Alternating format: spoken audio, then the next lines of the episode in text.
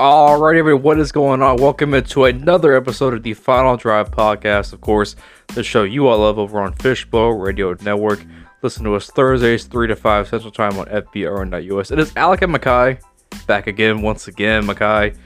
Um, look, week one is in the books in the, of this 2021 NFL season. Um, there were tons of great moments. You know, football was back, first of all. The, the stadiums were packed with fans once more, um, which certainly was nice to see after last year with COVID and whatnot. Um, most stadiums had little to no fans for most of the season. Uh, I mean, what would you say your general thoughts on you know y- the aspect of week of football being back with fans and you know it's just kind of the feeling of sports wise things are coming back to normal and how did you how, how was because we were watching week one together so how, Right. how did it feel watching football again and hearing that crowd in the background Oh, it was it was amazing. It was you know like you said we, we ended up spending week one together and it was it was great. You know, we had nachos, pizza, a lot of good laughs, watching just watching what we enjoy and that's NFL football. God, I spent my whole day sitting on the damn couch. and My, my ass still hurts. I mean, that's what we do it's okay it's um it's something we very much enjoy doing and I, I will i will i will do that all day every day no problem no problem with that um but before we dive into the week one from sunday we didn't have the chance to do a cowboy bucks recap uh on the podcast yet. So we'll dive into that cowboy buck game first from last week. The bucks won 31-29 uh just truly a a, a classic um obviously front runner for the best game of week one between these two teams with a lot of high expectations. Obviously the cowboys and the bucks um, Dak looked phenomenal i thought. Tom brady looked just as good um, if not better. Uh, that, that was a great game to me but i know you as a cowboy fan you obviously wanted the dub. But i mean what were just some of your thoughts on this cowboys team in general? And uh, what, what were some of your takeaways um, after this game? Honestly, I mean, considering all of America, I feel like even a lot of Cowboys fans, you know, right before the game we find out Zack Martin's going to be out because of COVID. Uh, I mean, that's that's one of the best offensive linemen in football. That, that can change the game. Just one one guy up front.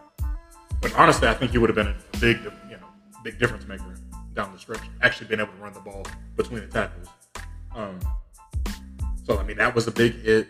So I mean, I, I expected the Cowboys to come out flat. I, I thought we were going to get blown out. I was sitting in my uh, my late lecture on Thursday nights. I'm just professor's talking. I'm barely listening. I'm looking down at my phone like, damn, Bucks came out real hot, scored. Like I'm, just, oh god, we're about to get blown out. Like, you're you're over here blowing up my phone, texting me updates. It was, uh, I was worried. But the Cowboys, they fought their asses off.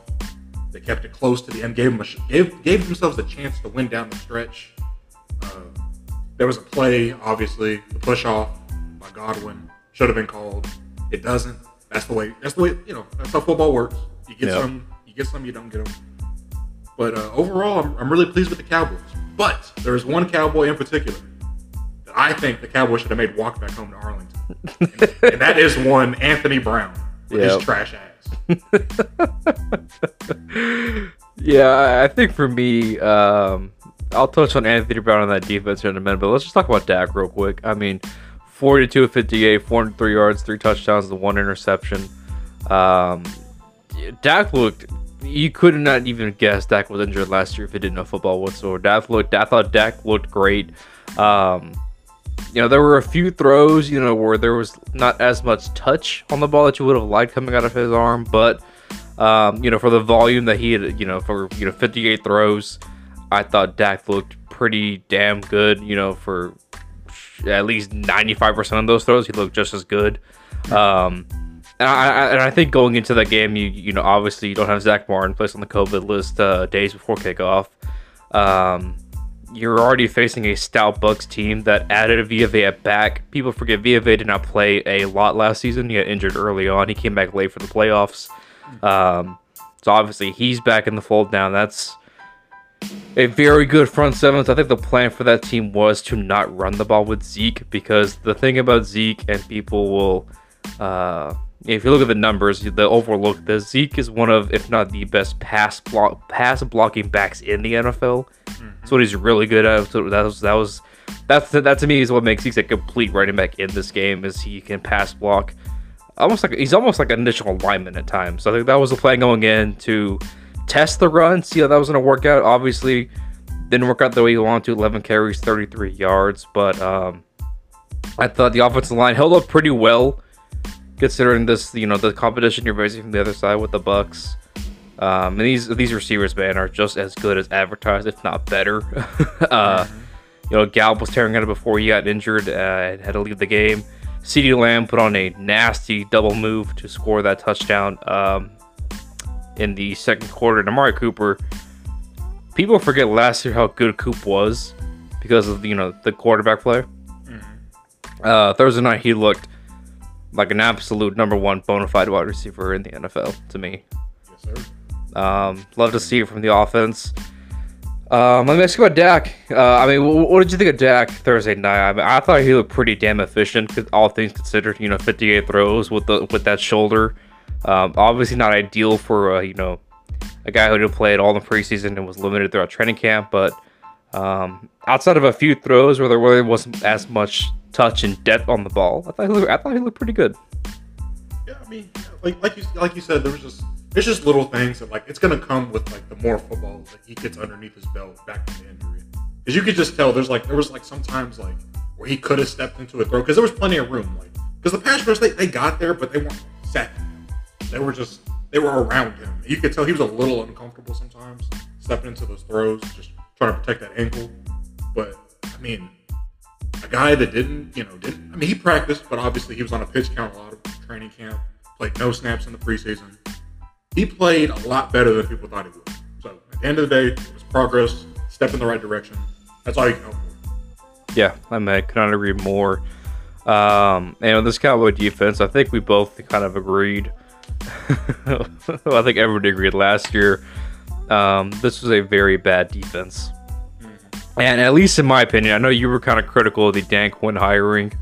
Um, I loved it, and you know, Chris Arnold, a guy who's been on our show and this podcast several times, uh, he kind of came in and said, "Look, this could be a guy who, if you were to fire Mike McCarthy, Dan Quinn should easily be, you know, the next coach of this team because of his leadership, his ability to gel players."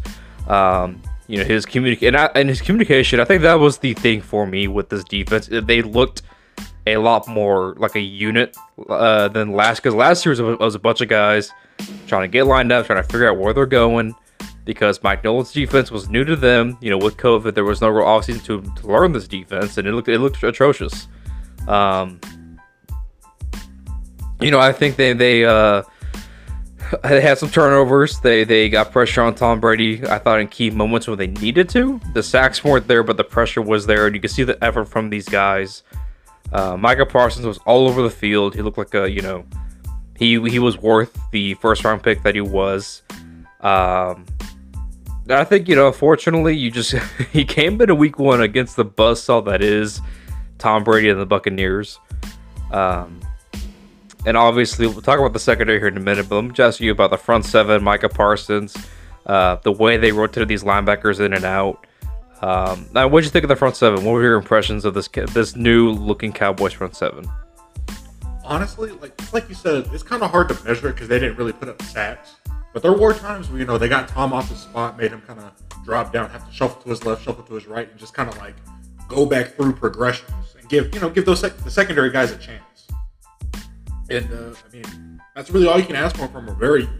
You think about it, that group's really young up front. Besides Demarcus Lawrence, who is now out, sadly. Uh, yep. Besides him, Randy Gregory, this group is a lot of like second year, third year kind of journeyman guys around the league.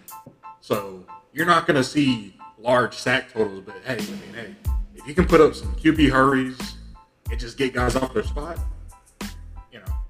Yep. Do, do something out there. So it's this is better. This is the best Cowboys defensive line thus far that I've seen, in probably since Demarcus Lawrence left for Denver.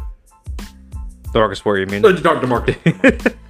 and obviously, obviously the secondary. Um, I, I mean, look, uh, I'm a guy who has Mike Evans on my fantasy squad. Um, And if I'm Tom Brady, uh, Trevon Diggs played lockdown. I thought Thursday night against Mike Evans most of the time when he was lined up against him. Uh, if you're Tom Brady, look at the other side of the field. It's Anthony Brown and Antonio Brown, and then Jourdan Lewis and Chris Godwin. I'm taking those matchups every day over Mike Evans and uh, Trevon Diggs. Oh yeah. Yeah, that's exactly what we saw. Tom Brady picked those two guys, uh, picked them apart. Um, we know from hearing Cowboy coaches uh, throughout this past week in, in radio uh, press conferences that there was supposed to be safety help over the top for Anthony Brown, but just wasn't there.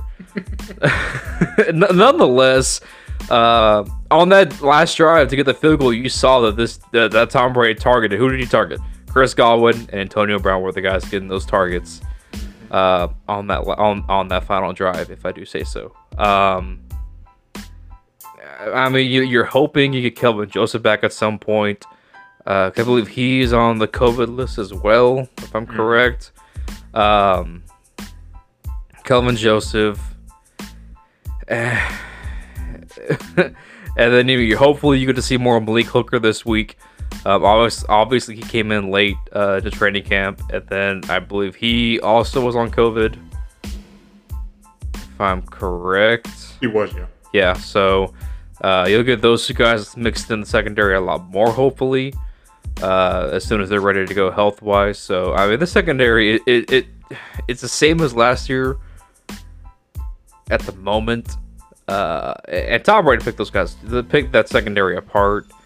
Um, what were your thoughts on this secondary play? Because we know going into the offseason that was going to be the main concern they really didn't get to address it because the Panthers and the Broncos jumped this team in the draft to take Jaycee Horn, Patrick Surtain. So, um, I mean, what's the feel for the secondary? Do you think it's going to improve? Will it get any better? Do you think what's Kelvin Joseph, Malik Hooker getting uh, involved a lot more with this defense? What are you feeling? I mean, it's, it's like you said, you know, Diggs, he, he's he's our stud. He's our he's our generational corner per se. We're just in search of our number two right now. And, it, you know, for week one purposes, it had to be Anthony Brown because Kelvin Joseph being out. Because I, I, I, in all intents and purposes, I know Kelvin, you know, Kelvin Joseph is very young. He's very raw. But I see day in and day out Anthony Brown get his grits cooked, and I'm tired of it. He is terrible. get, get his grits cooked. He, he, is like he's he's one of the most handsy corners I've ever seen in my life. As soon as he gets in a bad spot, he's grabbing. Mm-hmm. He's reaching for claw, which is the last thing you want to do, unless you're just absolutely burnt and you just die for that ankle and you take that PI. Mm-hmm. But I mean, he's in, he'll be in great position and he freaks out and he just grabs some cloth and then every time it's a play. Yeah. So once I feel like once Kelvin comes back, this secondary is not going to be perfect. I mean, again, we're very we're very young in the back, but I think Kelvin, with the speed and just the raw athleticism he possesses and the confidence he has in himself, the swagger he brings with that, mm-hmm. I think that takes the secondary a notch up as far as far as like as opposed to Anthony Brown playing that. Scene. Yeah. But nonetheless, you saw this Cowboy team fight through the end. I think this is going to be a much better team than what we saw last year. Um, obviously, Dak being healthy is the biggest thing. But I think this defense, because yeah, I think this defense just has to be middle of the pack. You know, nothing special, nothing top 10. Um, the hell, it doesn't have to be top 15. It could be anywhere from 16 to 20, 20, 21, 22. And I think this is a playoff team with that defense. So, um, let's jump into some other games from this Sunday. Um, I'll let you take first jab at it, Mekhi. What stood out to you week one? Who, uh, who, who kind of surprised you, or you know, what team in general do you think really kind of won week one, if you will. Oh, hands down, got to be those Arizona Cardinals. Okay. Okay. Okay. I mean, just, let's just think okay. about it. I mean, okay. Now I'll, I'll, let you get your your OU. you get your jab in here. I'll, I'll, let, I'll let go on. I'll, I'll let you have this. It, it's Oklahoma aside. It's like okay, Kyler Murray's Kyler Murray. We've seen greatness. This man, he, he's coming for the MVP. Move move over Patrick Mahomes because I'm coming. But uh, I mean, just in every phase of the game, the Cardinals look great. Like you had Marco Wilson, a fourth or fifth round draft pick out of Florida, who fell in the draft because people thought he was wasn't coachable. He had a poor attitude. he went out there and he was locking up Julio Jones. Julio Jones. I know he, I know Julio Jones like what, 32 now, something like that. Yeah. At the end of the day, that's still Julio Jones. I don't care what anybody says. If he's diminished oh, at all, he's he's still Julio. Do you say the same about Taylor Lewan? Oh no, Taylor Lewan is washed. He needs to go to retirement home ASAP Rocky. Because Good God. If you get put on your butt by Budda Baker, and no disrespect to Budda Baker, because he's one of the best safeties in football. but he's a safety. He's a safety that is 5'10 and maybe 205 pounds. You put him on his butt like that. You're a, you're a former all pro tackle. On top of Chandler Jones, just you know, having his way, five sacks, two forced fumbles, um, easily wrapped up NFC Player of the Week. I thought. Uh, that- that- that was well, easy. when that dropped, I figured you know there, it- he had it has to be Chandler Jones. Uh, that- look, and here's the thing with Arizona, right? I think. I I think the biggest thing to me was the offensive line had to be addressed this offseason, and then um, the secondary because it, it was a older group with Dre Kirkpatrick, with uh, Patrick Peterson still playing, um, and they, they think that Byron Murphy has really kind of you know stepped in to be. Uh, he was a real bright spot last year from the nickel spot, but now he's kind of emerged as a a reliable uh, corner for this team. You look at the offensive line; they get Rodney Hudson, who I thought was one of the best steals of the offseason for anybody to nab him for what a, a third round pick for Rodney Hudson. So you bring him in, you have your two bookend tackles and uh, Kelvin Beachum and uh, uh, DJ Humphries. DJ Humphries. Yep. So uh, AJ Green, I thought AJ Green looked nice as number two to complement DeAndre Hopkins. You look at Christian Kirk, who really had himself a breakout game. Uh, so yeah, I think Arizona, you know, the NFC West went 4 0 this week, right? Every team won. But Arizona to me had the most impressive win just because on paper, you look at Tennessee. I think we all thought this could be a team that could sneak into the talk of a Super Bowl contender with the way they've been playing these last two years since Ryan Tannehill has taken over. Y'all did, not me. Remember that I said I said this team was going to disappoint. They're well on their way to doing it. Okay, it's week one. Ryan Oh. Tannehill stinks. It's week one, and Ryan Tannehill, Tannehill had no time with Chandler Jones in that backfield all day long. So, um, but this is a good one for Arizona. I, I'm very impressed by what the Cardinals were able to do week one. Um, and again, we'll see where that goes with the Cards. Uh, I'll take my turn here, and I think for me, this is this is this is an easy answer. You know where I'm gonna go with this. Okay, you you want to tell me somebody had a more impressive week one than the Saints? I mean, Aaron Rodgers don't want to beat her, man. That's all I'm gonna chalk that up to. No, no, Rodgers No, no, no, no. The problem is Aaron Rodgers spent his whole offseason in Hawaii with Miles Teller and then doing Jeopardy and did not come to training camp until when it was damn near almost over and thought, oh, I'm, Aaron Rod- I'm good to go. You know, Tony Romo said the same thing went to Cabo. He said, I don't, I, I'm going to Cabo for the bye week. Who cares?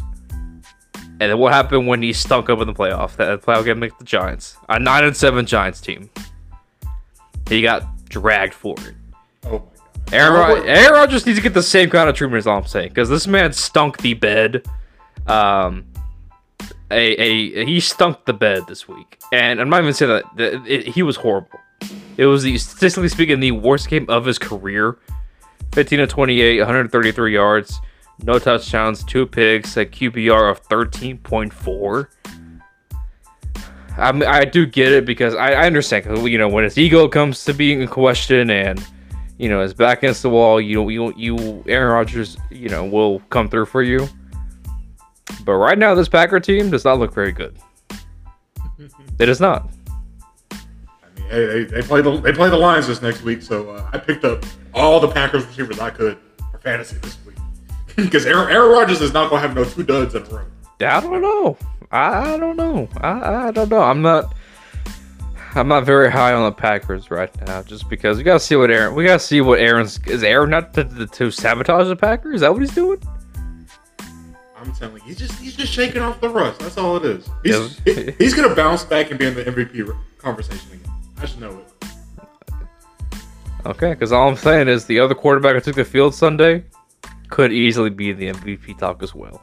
Oh no, Go Jameis, I, I, Jameis Winston, 14 of 20, 148 yards, five touchdowns, no picks. Um, I understand the yardage was not there, but he didn't have to throw, he didn't have to sling the ball down the field. The Saints team ran the ball down the Packers' throats.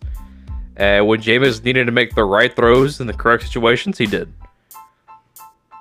So, I mean, Sean Payton, I thought, called a great game, uh, utilizing his players to his best ability, considering they are pretty, uh, uh, what's the word? Um, d- desperate at the skill position group, if you will.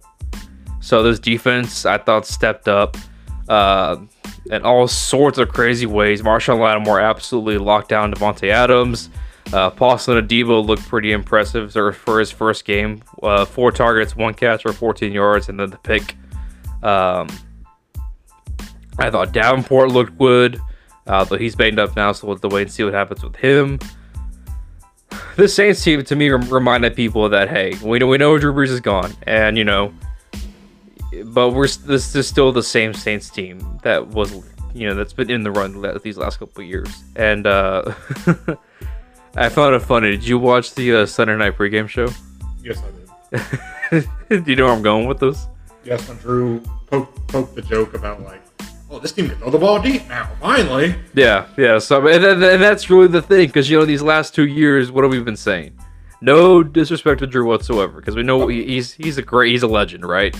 But realistically speaking, if- if this Saints team could have stretched the ball down the field last year or last two years, they they probably go to the Super Bowl back to back because this team is so stacked, it's so deep all around. Um, that if they just had some more flexibility flexibility offensively, then they they're probably go to the Super Bowl. So, um, 30 to three is impressive. It's it's a blowout, if you will, against a very good Packer team that I think a lot of people thought going into this year was probably going to be the representative for the NFC in the Super Bowl. Super Bowl. So, at least for me, this has to be the team that when I go back, I look and go, you know what? Damn, that that team, that team, the Saints being uh, scary team right there. At the end of the day, it was week one. The Packers always historically start out slow. I see it's, it's- it's week one. Y'all y'all match up with them again. It's gonna be a different. It's gonna be a different time for y'all. Promise you that. The Titans start slow every year, so what's the uh, what's the what's the problem there? Well, Uh huh. you, you know, Uh-huh. that's two, that's, that's. Uh-huh. that- yeah, Uh, on one side of the coin, you have discount double check, and then the other side of the coin, you have absolute garbage. Should be a car salesman. So don't compare those. It's not apples to apples here. It's apples to apples. No. It's apples to apples. That is the greatest disrespect I've ever seen served to Aaron Rodgers in my life. Compared to that schmuck, aka former Texas A&M receiver Ryan Tannehill. I will say an- another fun game from this past week was indeed the. uh gotta look at the Bengals and Vikings game, right? I think that was a very fun game to watch. Um, it was pretty cool to see Joe Burrow and Ja'Marr Chase connect on the big uh, 50 yard 50 yard touchdown pass.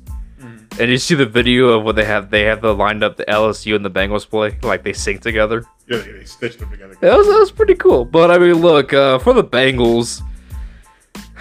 I, I I mean Joe Burrow 20 to 27, 261, two touchdowns, no picks.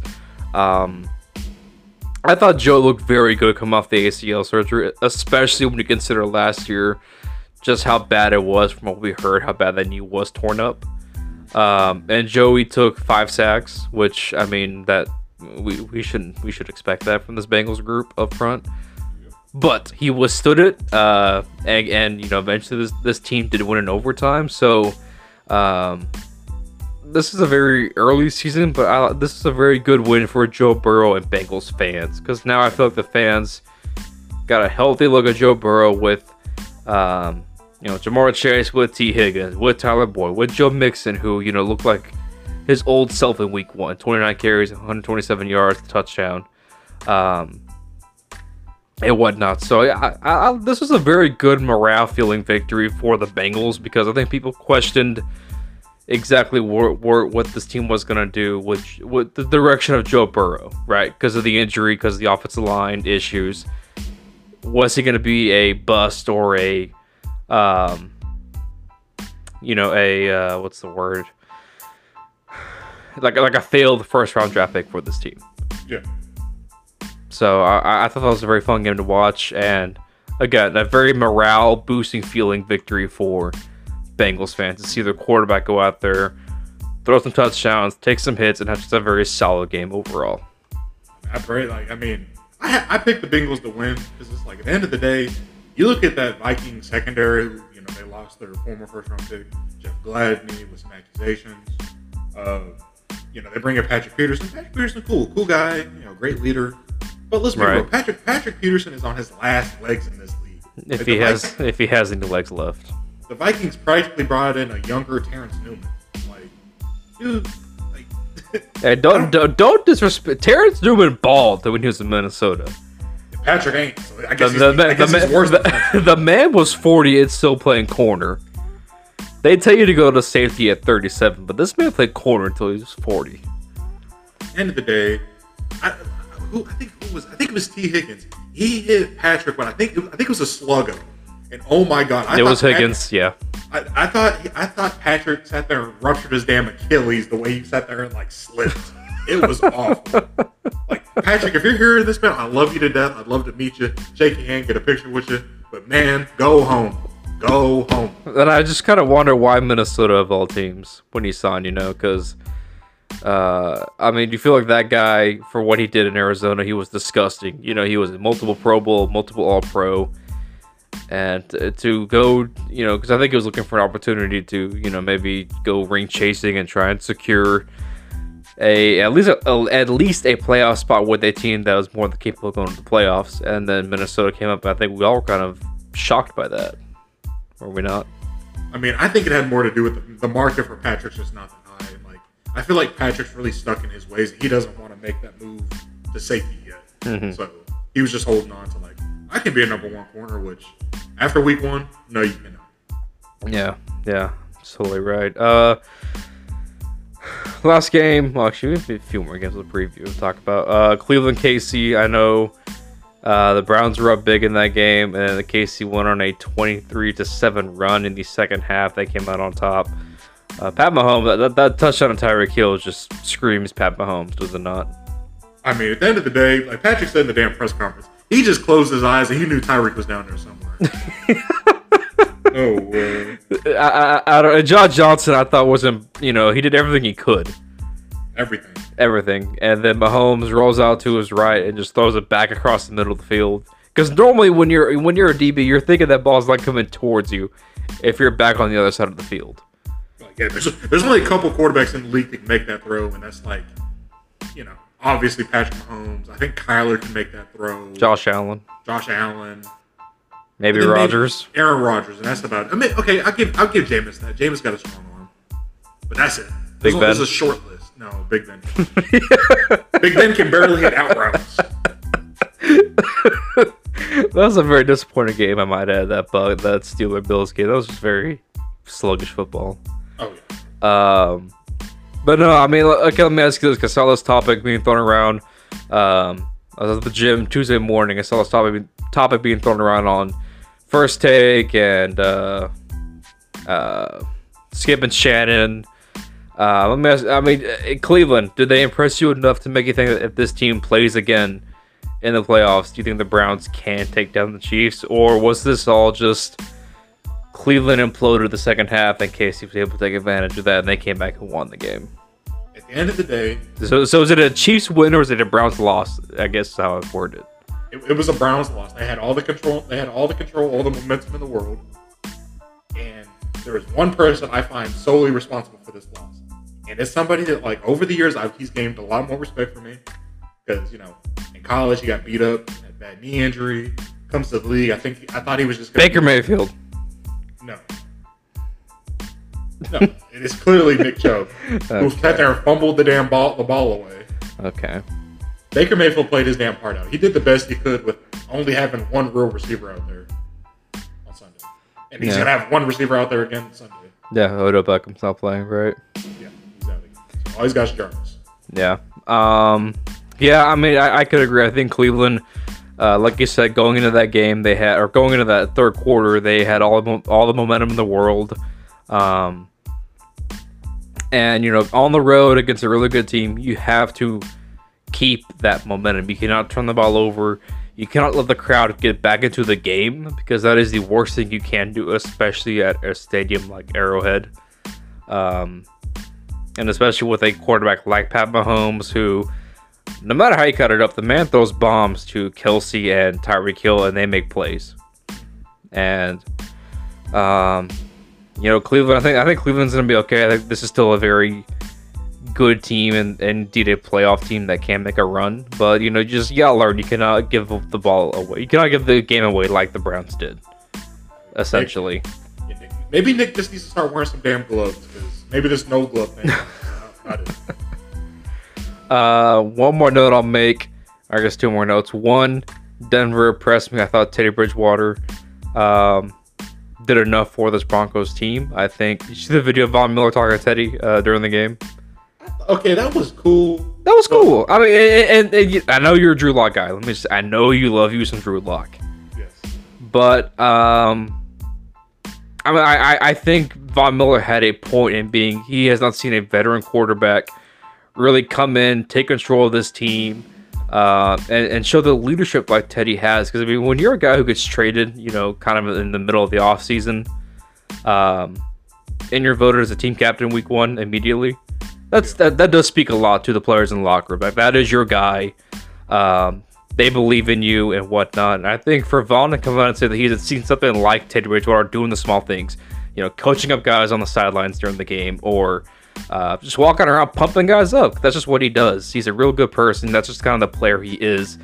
Um, that speaks volume to me that for him to say, I haven't seen that since Peyton Manning was here. Because um, Denver's had a rough quarterback wise since Peyton Manning left.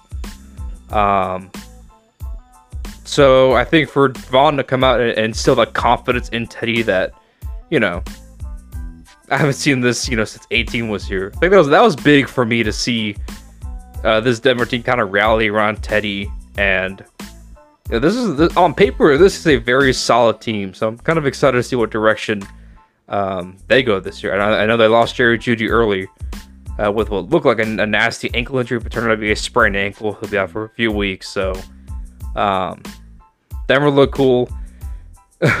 Man, Matt Stafford is gonna be fun to watch in LA. Oh that's that's you, good. that's gonna be fun. You people are blowing that out of proportion. Now, and I think to me the biggest thing I took away from that game was Chris Collinsworth made the quote. Uh, Sean McVay had told Collinsworth that he wanted a partner, not a student, to run this offense, which took jabs at Goff because I think it's true, right? I think we all agree with that. Um, that McVay had to limit his offense, had to hinder it for Jared Goff. Hey, you know, here's a play. Don't audible. Or if you audible, audible to this. But instead, he can go to Stafford and say, Stafford, hey, here's these three plays. Go up uh, to the line of scrimmage pre snap and just call what you want. Whatever you see, call it. You know, like that. You need that from your quarterback, not a guy you just sit there and baby and really kind of um, you know, change your game for the quarterback. And, and with Stafford, you let it rip. So. I mean, yeah, like I, have been saying that for forever. That like Jared Goff had always been looking to the sideline. Like, are we good? Can, can, we can we run this play? Like always looking for you know confirmation that it's okay to run the play or mm-hmm. an audible to check it to or whatever. And like that just comes with like the modern era of football. Not as much of responsibility is put on quarterbacks to have to decipher defenses. Like obviously you need to be able to read coverage, but a lot of the times you know you have your coach talking in your ear real quick, he'll, you know, or you just look to the sideline real quick and he'll give you a thumbs up, thumbs down, or whatever hand sign to switch to something else. Mm-hmm. So he, he's your always he's always your fallback plan. But older quarterbacks, you know, that wasn't a thing. Like when Matthew Stafford was at Georgia, like everything ran through him. It was up to you to make the checks, and your OC and you know head coach just butted at him. Yep, and the same thing in Detroit for the most part. Um, it's just really good to see Stafford with a competent team all around. It's cool, but this team this team's gonna be very disappointing. It's, it's oh, you say that now, but I mean, it was the Bears. it was Andy Dalton the Bears. It was Andy Dalton the Bears, not just Sir. the Bears. Sir, let me let me uh, let me let me remind you, it was Andy Dalton and the Bears, which is I, even pro- which is even scarier. I promise you, if Justin Fields would have started that game, the Bears, the Bears would have rolled the Rams. You, you say that now. Oh, one quick note about the Broncos. Yeah. I'm telling you know, what, you know, what Von Miller said that was all well and good. Like, oh, we haven't had that kind of leadership since 18. That's, I mean, that's cool, rah rah rah. But that's corny as hell. Because at the end of the day, Has he ever said that to Drew Lock though? no, I, I, I understand. I understand. Drew is not the leader that Teddy is. Teddy's played a lot more football. He's been around a lot more offense. He just understands cerebrally football better. He's also been through it. He's been through it. Yep. I mean, he almost lost his leg for crying out loud. Like that kind of wisdom, you can't put a price tag on that. But at the end of the day, this Teddy is cool. He's easy, steady, but he, he's not going to win you a game. Like a close game where he has to make a tight throw deep down the seam or something. He's Oh going to miss yeah, oh he is a bridge quarterback for sure. But but to say that this Bronco team could at least make noise as a wildcard team, it wouldn't shock me. But, but I think that's their ceiling for this team, though. At the same time, like playing Teddy's, it's the safe way out. Like, why not just play Drew? If Drew doesn't work out, then you know you just you know because what Teddy has like what another year after this year? Oh wait, he got he got, he got traded. So yeah, there's there is one more year on his deal. Yeah, he, he signed up for three with the Panthers. Yeah, But at the end of the day, you know, you let Drew walk in free agency this year, and then you would just draft another guy. You got Teddy to be the bridge for next year. exactly. That, that's the blueprint for this team. And I think this and this Bronco team, I think on paper, roster wise, is competitive competitive enough with Teddy. You can't compete for a playoff spot, and you if you go one and done, cool. But that's the ceiling of this team for me. It is wild card round, you get bounced to the first game, and oh, it could have come to the quarterback. It certainly could. Like I'm- I get what you're saying. Like that, that is the safe way. This team's talented enough to make the playoffs with Teddy Bridgewater, but a constant, steady source of quarterback play. But at Yeah. the end of the day, if you play Drew Lock, and let's just say Drew Lock finally unlocks that potential, which is which is possible. If he, if he unlocks that, this team goes from just being a wild card team, one and done, to potentially making a run.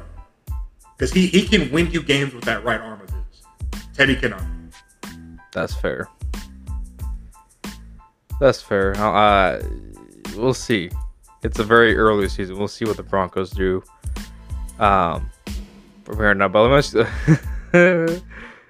you want to go Ravens Raiders? Or you want to go talk about the rookie quarterbacks first? Uh, we might as well just finish out the games first. Yeah, that was uh, that was a fun game to watch, was it not? Uh, it, it was fun to watch, but at the same time, I was like smacking myself up the head because I was I was pissed off at myself for believing that Lamar Jackson could take a step as a quarterback development wise.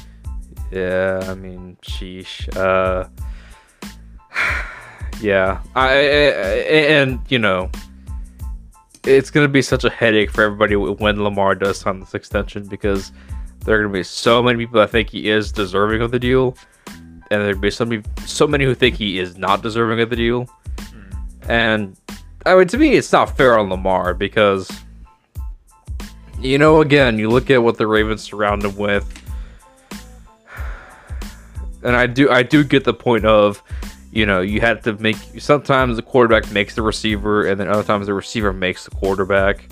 And I know you just got to work with what you got and whatnot, but this is not a good receiving core for the Ravens. It really isn't. Even with Sammy Watkins or Rashod Bateman healthy, uh, this is still not a good receiving core. I, I don't know why the Ravens didn't try and throw money at Chris Godwin or Kenny Golladay. Um, but it's not good. It really isn't. And I I hate to pin it on Lamar, but I don't want to because I mean those two fumbles were crucial, and ultimately those were on Lamar. You know, because what the ball's in your hands, you just gotta know. You know, and you gotta know when when to you know just fall down, tuck the ball, fight to live, or uh, live to fight another down. And you know, it's just frustrating to watch. It's just frustrating to watch Ravens offense because it's so predictable.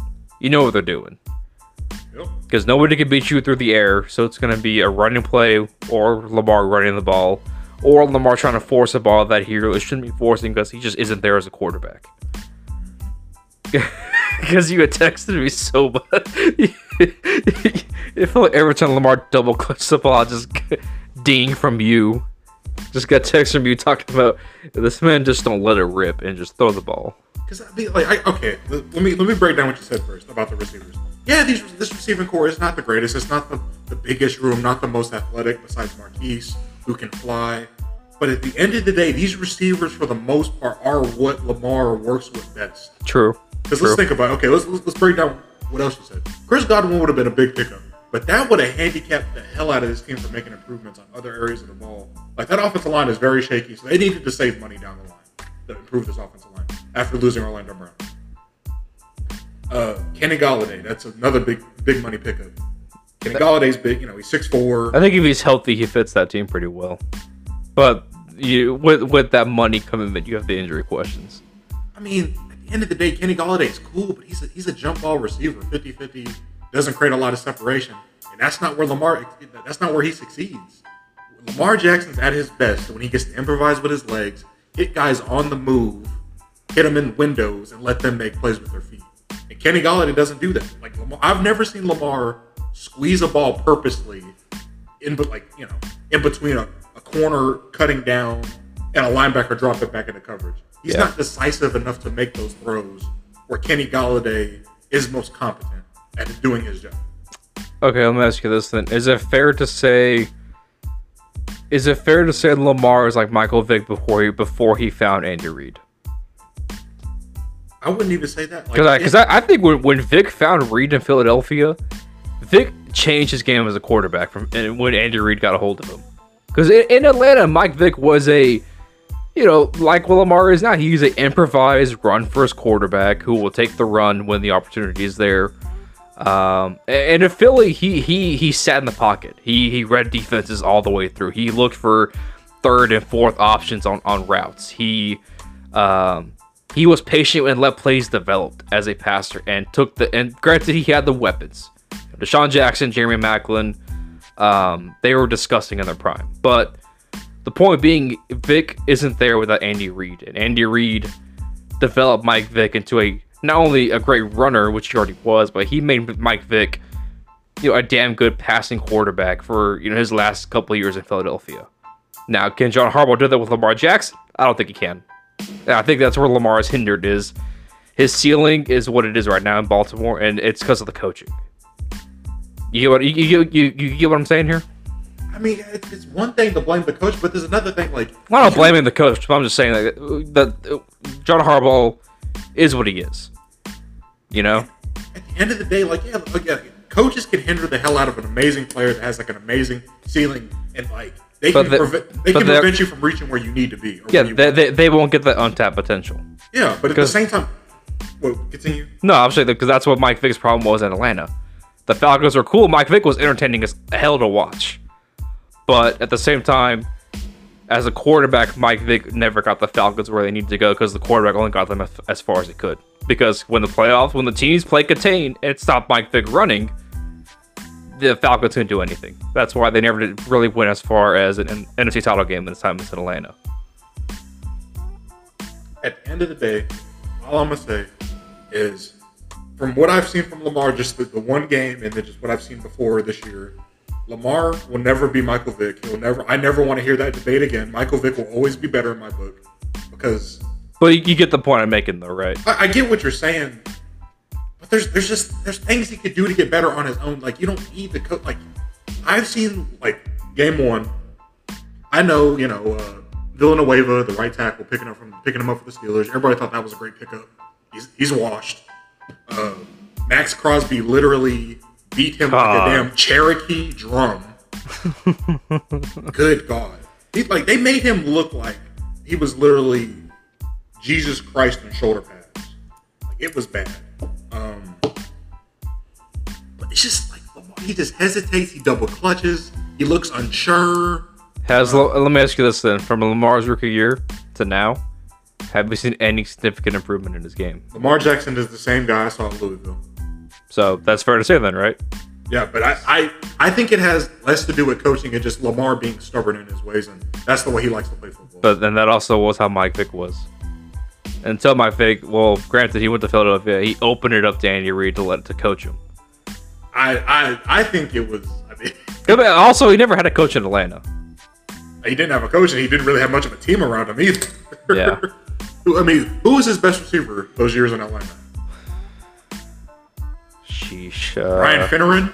Brian Finneran was Roddy White there I think yeah, I think for a, a couple a couple years, maybe later in his time. Yeah, Mike Jenkins. Like that's yeah, that's, that's all I gotta say. And, then, Lamar- and, and who was Lamar had? Compared compared to that, who was exactly? It's the same kind of con- it's the same kind of thing. Who was Lamar had to really help him take his next game to the next level? Marquise could be a game changing player for him, but Baltimore is just like so stuck in the way. I think Marquise's like inability to have a lot of success in Baltimore is purely on is it's purely between Lamar and the coaching staff. The coaching, right? Yeah, Uh, that's the point I'm trying to make. Is that you know in Atlanta, they got comfortable with you know let Mike Vick be the offense. They never went out to get Mike Vick help or you know expand Michael Vick's game with the Falcons. They were fine with Mike Vick being electric and running the ball all over everybody. And the, the Ravens are doing the exact same thing with Lamar Jackson. They are comfortable with Lamar carrying this offense and not adding talent. And you're seeing that now. It's just it's not working. Teams have figured it out. And Lamar needs to take that next step as a quarterback or bring somebody in who could help Lamar take that talent to the next level. Because I don't think John Harbaugh will do it for him. He won't do it. He is a defense and a special teams coach. And he is no Andy Reid. He is no Sean Payton. He is no, uh, you know, offensive guru. And every year they've gone through offense coordinators left and right in Baltimore. So nobody's been there consistently to tap into the potential that Lamar Jackson has as a quarterback. At the end of the day, I think me and John were talking about this. My, my roommate John, one of my best friends. Uh, like after that game, we, I was in his room. We watched the end of it together, and we looked at each other and we were like, "If Lamar doesn't figure this out by the end of this year, I'm convinced Baltimore might not extend him. And they shouldn't. Or if, or if he does get an extension, it's not going to be the like the game breaking money people think it's going to be. And that's it's gonna be such a headache. If, it's gonna be such a headache for everybody because there are gonna be so many people divided on it. Mm-hmm. And I personally do not know if I could answer that right now. If I would accept Lamar Jackson, I just don't. I don't know if I could answer it truthfully.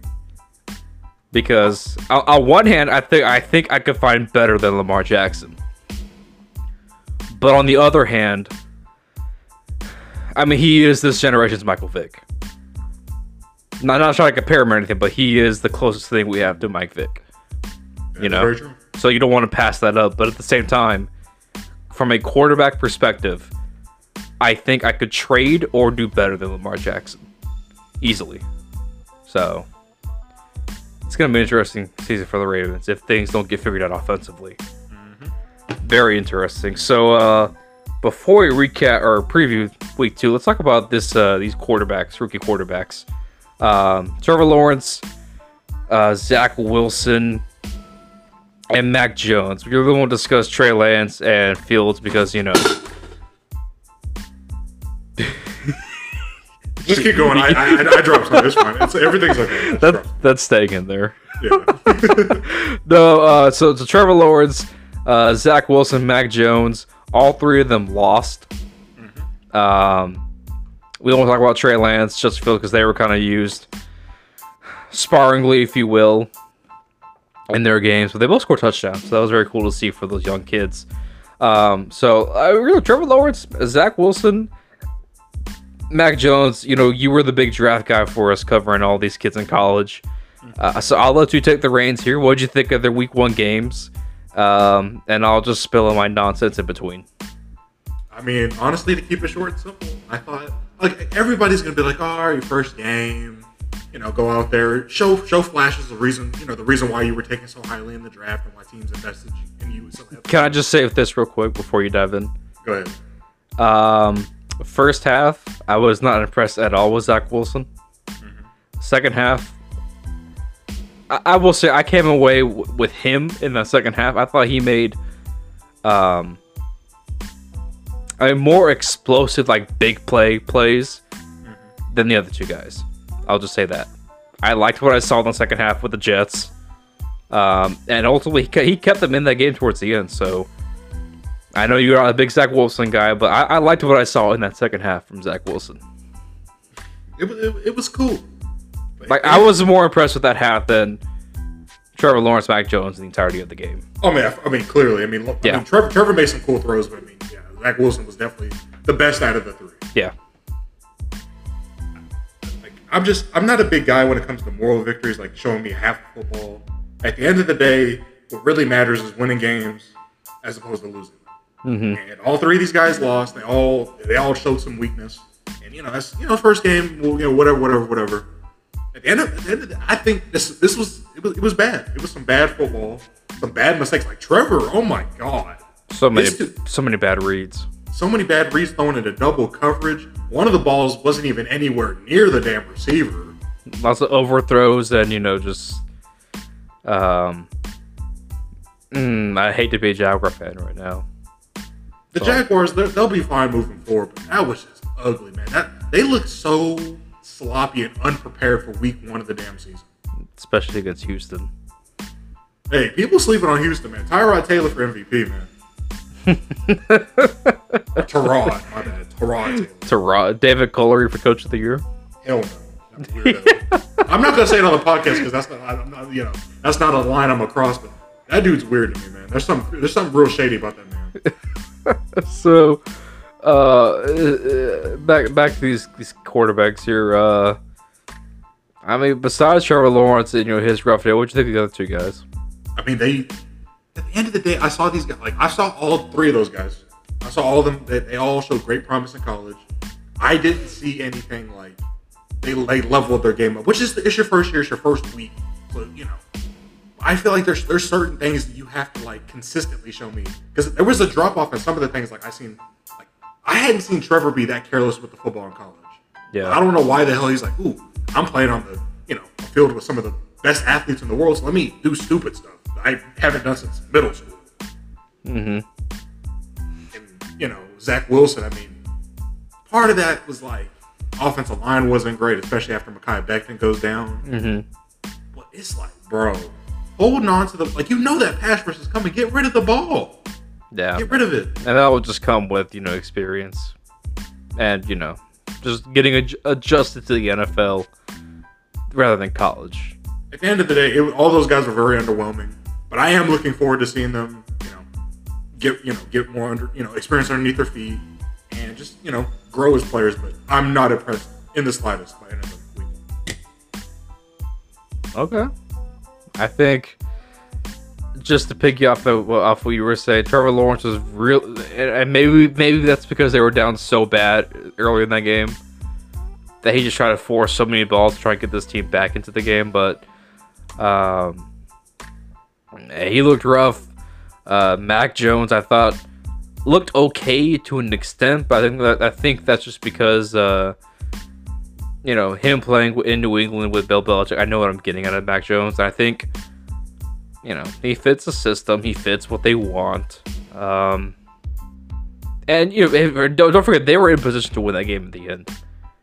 If not for the Damien Harris fumble, they were in position to win that game at the end. So, um, I'm not gonna put that totally on Mac Jones, but you know, at the same time, it's a team sport. You know, so, um, yeah, I, mean, I thought all these QBs looked kind of rough, but like you said, it's week one, first game for a lot of the or for everybody uh, this year. Um, and you know, with these uh, rookie quarterbacks in particular, you know, you know, uh, first training camp, first preseason action they got, so I'm not overreacting to any of these rookie quarterbacks yet. I'm kind of just waiting to uh, waiting to see what they do this week. Um, so let's do that now. Then let's let's pick some. Let's uh, talk about some of these games coming up this week. Anything jump out to you in particular? Uh, let me take a little look. See, I haven't even looked forward. I mean, besides like I know the Cowboys play the Chargers. Uh, mm, games to stand out.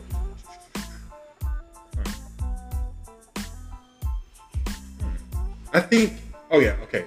Rams and Colts. That's really interesting. The Colts obviously had a very, very Lackluster. Yeah, lack, lackluster. Whatever word you want to use, whatever Yeah. superlative. It was. It was a bad week defensively. I would love to see them rise to the occasion against uh, the Rams and kind of shut up this damn Matthew Stafford talk. All right. Nice. Uh, All right. uh, Cardinals against Vikings. Kyler Murray's going to go off for five more touchdowns. That's Chiefs Ravens. I'm not even gonna watch that. I'm not gonna waste my time watching that damn football game. the, Chiefs are gonna roll the Ravens. Yeah. Yeah, yeah, you're not wrong about that. That's really it. I think. Yeah, I think. That's, oh, I take that back. The Panthers are gonna roll the Saints. There we go. Okay. All right. Let's go, Sammy D. All right. I'll let you have that one. All right. So let's start this out. You, you want to pick these games? Yes, let's pick them. All right. So tonight, Thursday night, we will have the Giants at Washington. Washington loses Ryan Fitzpatrick for the year, or I'm sorry for the year for about six weeks or so. Taylor Heinicke is playing quarterback. Uh, despite that, I'm still taking Washington in this game with the Giants. I'm going to agree with you. They have the better defense. Uh, Better team overall, I think too. eh, I mean, Well- it's debatable. Oh, well, dare I say, at this moment, better quarterback play. I mean, yeah, that mean I wouldn't even dare I say. I would No, say that. yeah. I would. I would say that the Washington football team historically has had better quarterback play than the Giants. Top to bottom. yeah, Daniel, Daniel Jones stinks. yeah. Give me, give me Heinicke. And Heinicke made some nice throws to try and get that team back in the win against the Chargers. I liked what I saw, so I'll roll with the Washington in this game. Sir. Uh, the noon slate: uh, Saints at Panthers. The Saints uh, Saints are going to be banged up and uh, banged up going into this game. Um, I think obviously you're going to see a different offense compared to what you saw with the Packers. Uh, they have two really good receivers. You have Christian McCaffrey healthy. Um, I liked what I saw out of Sam Darnold, but then the fact that they really got shut out by the Jets the second half does concern me a little bit. I see this being a low scoring game, but I'll take the Saints because the Saints defense I think is better than Carolina's. Give me New Orleans in a close one in this uh, against in that in that game. Interesting. Interesting. Uh, if this was college football, obviously the Saints would be ranked higher than the, the Panthers. And I would take the upset. There's just, I think there's something about this Panthers team. I know they're very young defensively. Uh, you know, I mean, you know, you look at it, the vet, you know, the most wily veteran on the team. The defense is what uh, Shaq Thompson. Jack Thompson. He, Yeah. I mean, he was balling out. The pass rush looked great. Secondary played pretty good. G- Give me, give me the Panthers. Give me the Panthers by two touchdowns. Actually. Okay, you're gonna be that guy. I know. I'm, I'm, I'm not just saying that because it's the Saints. I'm being. Uh huh. okay, okay, okay. I believe it. Uh, Bengals at Chicago. Oh, good God. Andy Dalton revenge game. No. No. No. no. Well, actually, I don't know. Khalil Mack against that Bengals line might be just might be a Chandler Jones type game right there, just waiting to happen.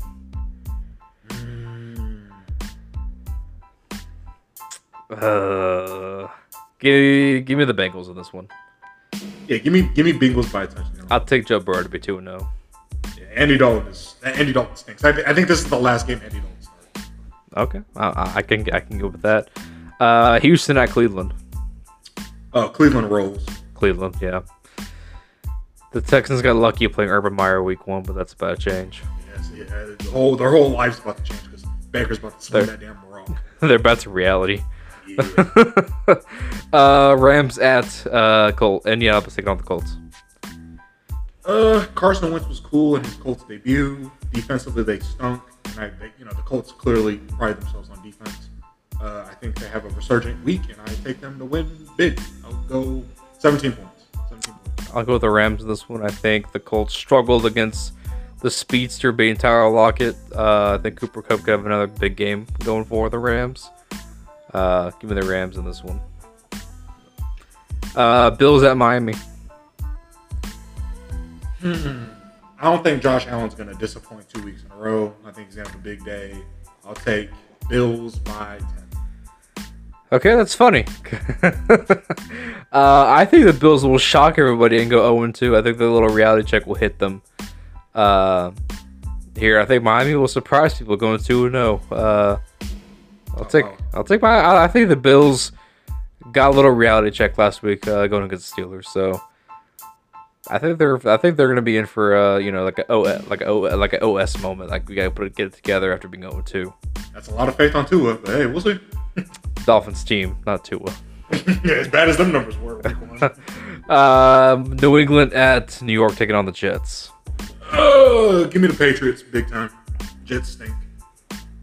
Give me New England as well. I think Mac Jones gets his first dub, and Zach Wilson keep looking for that. Uh, Niners at Philly taking on the Eagles. Mm. Jalen Hurts looked great after all the talk of, ooh, we need Deshaun Watson. He, he shut that talk up. It was the Falcons, but considering everybody's been kind of downplaying his his play as a quarterback, he came out there and he made a statement, which is great. So I'm gonna take I'm gonna take the Eagles. Okay. Uh. Sheesh. I think.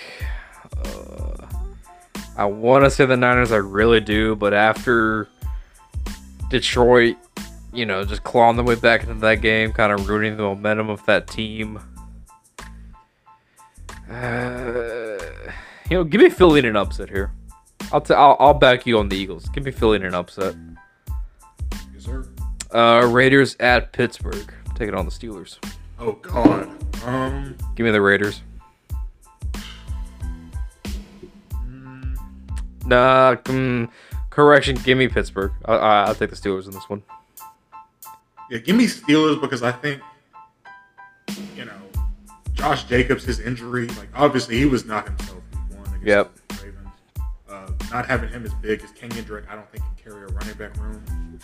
I think Najee has a resurgent week two, so I'll take the Steelers. Yeah, give me Pittsburgh. I think the defense will uh, keep Derek Carr in check. Yep.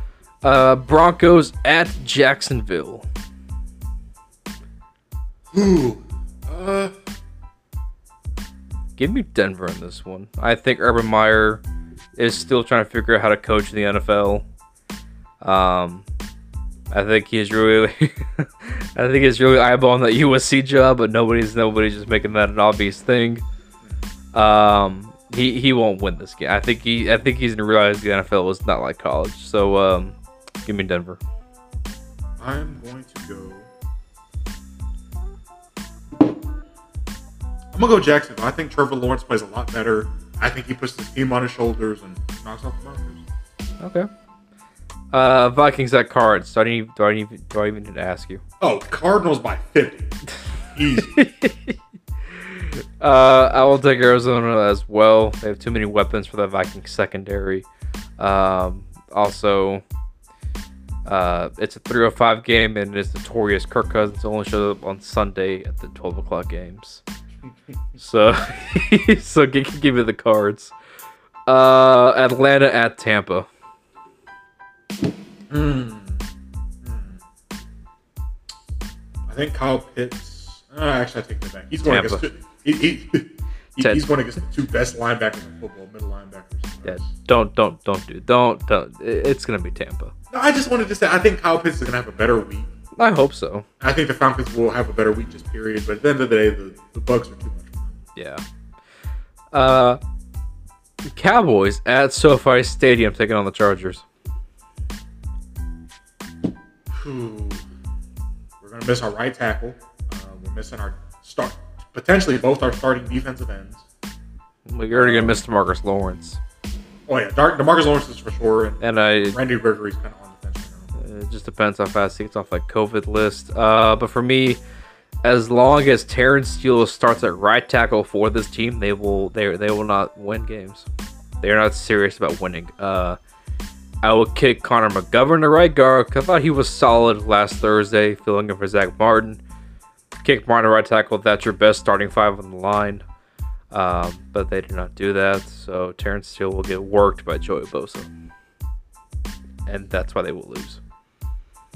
Not even the not even the defense. It's just I don't I just don't see why they play Terence Steele. So give me the of the day, Chargers. I, I think not having Michael Gallup's going to be a big deal. Um, Yeah. Obviously, Cedric Wilson's great, but he's not. He's not Michael Gallup. Um, I just that Chargers secondary is just like. Obviously, Derwin James is back and he looks healthy, and I'm so thankful for that because I love Derwin James. Mm-hmm. Heart. Uh, Nasir Adderley thought he was going to have a resurgent year. Actually, I mean, literally dropped the ball before my very eyes, and now I'm kind of like on the fence about him as a safety. Um, obviously, I love K9 on that defense. I think this defense is still lacking behind because I think those corners can easily get cooked, especially by Amari Cooper and CeeDee Lamb. So I'm gonna go Cowboys, but it's gonna be really close. It's, it's gonna come down like to a field goal. Okay. Okay. Um, Titans at Seattle. Give me. Ooh. I could see this going either way. In all seriousness. Uh, give me. Who are you picking? give me Seattle by a touchdown. All right, give me Tennessee by. Yeah, I'll match you. Give me, give me Tennessee by a touchdown. Uh, Ravens, Chiefs, Chiefs. Chiefs, Chiefs. by four touchdowns. Chiefs. They will.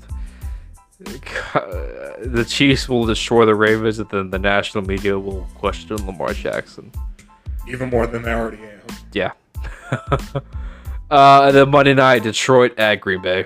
Good God, that is a snooze fest. I'm gonna take. I take Aaron Rodgers by a million. Not even the Packers. Aaron Rodgers. I will. I agree with you. It is a snooze fest, uh, but for the wrong reasons. Aaron Rodgers will stink it up again. Give me Detroit in this one. Oh God. Jared, Thank Jared, Jared Goff's gonna make people realize, you know what? They got a quarterback. We don't need to draft somebody. Thank God you're not into sports betting because oh my God, your fiance would lose her mind on you for if you No, bet, if you we, bet we- money on we- that. we will go. We will, I will go with the Lions. I think Dan Campbell will not only win this game, but I think he's gonna bring an actual lion to Lambeau Field. no shot. They're about to get their ass He- whooped. Okay, okay. You say that now, but hey, they almost came back on the Niners. That's not saying much. The Niners stink. Think about it. They benched Brandon Aiyuk because they talk about, well, he's just not giving effort in practice. Did you see what he did his rookie year? I don't care if he don't practice at all, or he don't he don't run the right routes. He's nasty. Put him out true. there. And honestly, Kyle Shanahan, Kyle Shanahan, if you're listening, screw you because you messed me over in fantasy by benching him. Yeah, I started. I started Aiyuk in one of my leagues as well. God, Big old goose egg. Um, no, give me Detroit. I, I will take the underdog uh, at on the road against the Packers, uh, and we'll just see what happens with that. Yeah, I'm excited. Uh, uh, that's the do things for this week, everybody. Make sure you listen to the show Thursdays, 3 to 5 p.m. Central on FBRN.us. Uh, okay, any last words here before we sign off today? I just want to say, man, I'm, I'm, you know, I miss, you know, for those of the listeners that listen to the live show and listen to our podcast, I miss getting to talk to y'all in the studio. Hopefully, either I drop out of college so I can do the show again, or just something happens schedule wise because I, I miss it. I miss it in the studio, but I want everybody to stay safe, keep enjoying football. And yeah, Well, we don't need you dropping out, but um, but uh, yeah. I mean, um, we do miss having Mekhi in studio, but hopefully he'll be back sooner rather than later for all the right reasons. But um, make sure you follow us on Twitter at the Final Drive underscore underscore. Uh, listen to us on Spotify, Apple Podcasts, wherever you get your podcasts, and please drop that five star review on Apple um, that's gonna do for this week. So make sure you tune in Thursdays, three to five. It'll be myself, Tony, DeAndre, Javante in studio, and we'll break down all these games and more on Fishbowl Radio Network.